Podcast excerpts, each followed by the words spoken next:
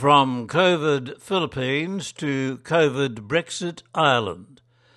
This is written by Father Michael Martin from the Philippines and Ireland.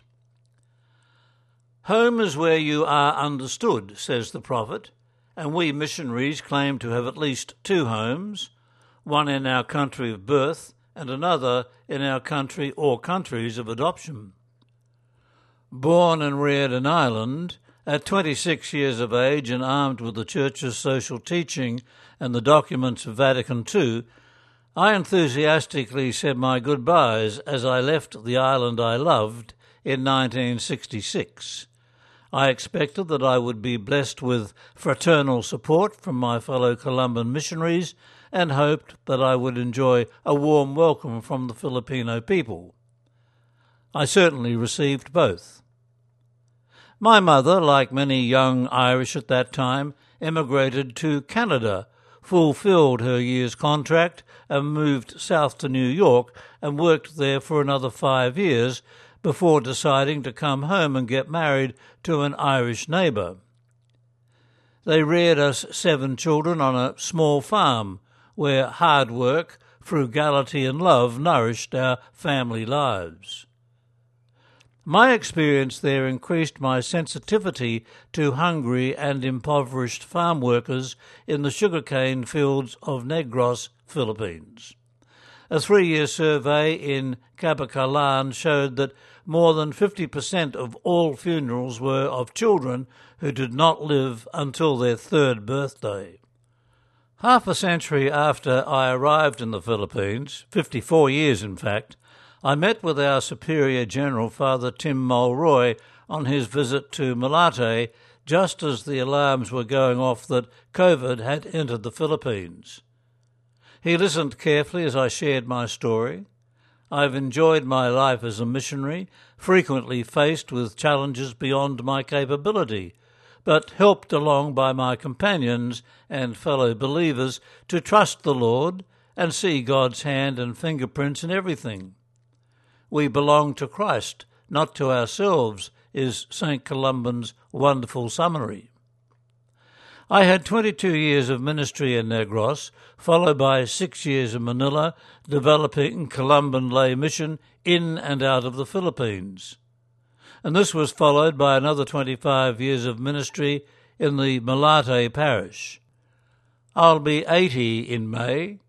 I had three close encounters with death neurosurgery in Dublin in 1988, a heart attack in Manila where two stents were inserted in 2008, and a blocked stent when in San Francisco in 2012.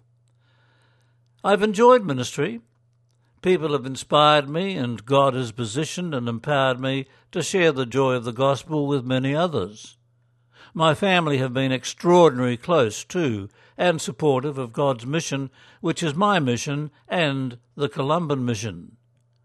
I am thankful that we Columbans have been given the time and the encouragement to avail of sustained ongoing formation, and I regularly availed of these to keep in touch with a rapidly changing world.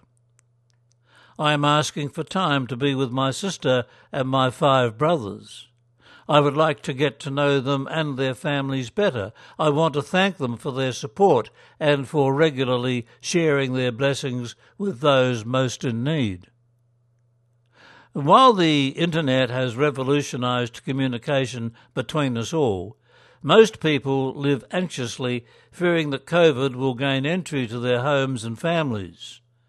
The vaccines are becoming available, and I hope to be a recipient very soon and if I continue to have reasonable health and energy to assist with Columban priorities in Ireland, then of course I am willing to do what I can.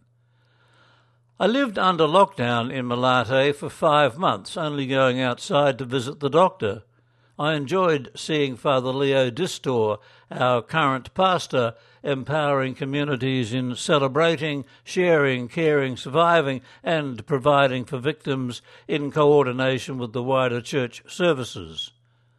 I saw that happening in Malate, and now, seven months in Ireland, I have seen similar outreach programs happen in our parish in Tyrone. We thank God for the many alternatives which are opening our eyes and challenging us to respond in new ways in today's world. We have a variety of liturgies and sporting events giving us options online, audio and visual apps which allow us to see and hear each other and interact with our families and friends despite COVID at little or no cost.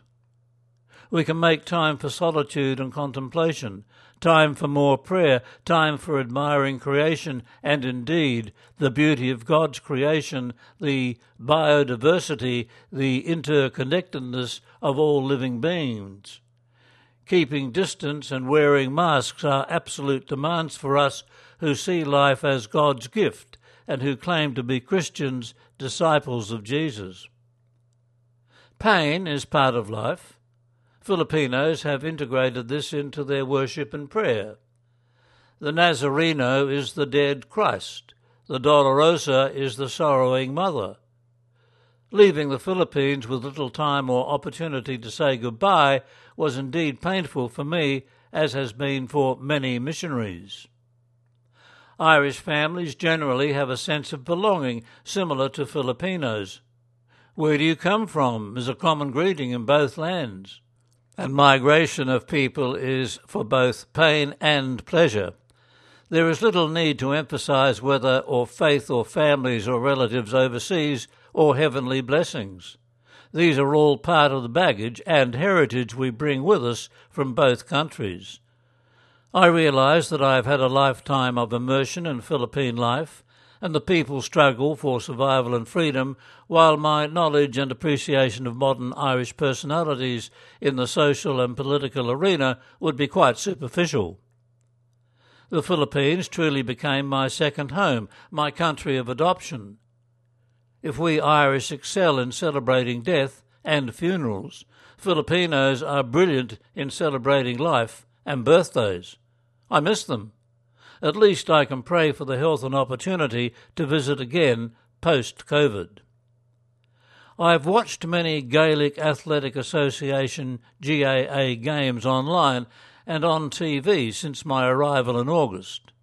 I enjoy visiting Dalgan, where I had spent time recovering from illnesses. I feel close to many who had retired after a lifetime on mission. I gradually settled and am getting to know TG4, an Irish TV channel, and its excellent commentaries on our country and culture, our history and heritage, our families, fears, and friends. Filipinos taught me a few of their languages and basic greetings. I wish I knew more Irish. Maybe I can learn a little more. Being mostly with family members helps me learn about them, their commitments, their work, lives, and livelihoods. While dealing with frost and snow in the hills is a small issue that can be important and sometimes urgent, we know that Brexit and a border down the Irish Sea are becoming bigger issues. Finally, big these issues may be for all of us right now, 11,000 scientists worldwide have warned us that catastrophic environmental deterioration is infinitely more threatening to civilization than all the combined issues from Trumpism, Brexit, and COVID 19. A truly daunting challenge as to what we must try to do, both as individuals and collectively, to find the most effective way to catalyse action. That article came from Columban Father Michael Martin he served in Columban parishes in Negros and Manila for over 50 years, and he now resides in Ireland.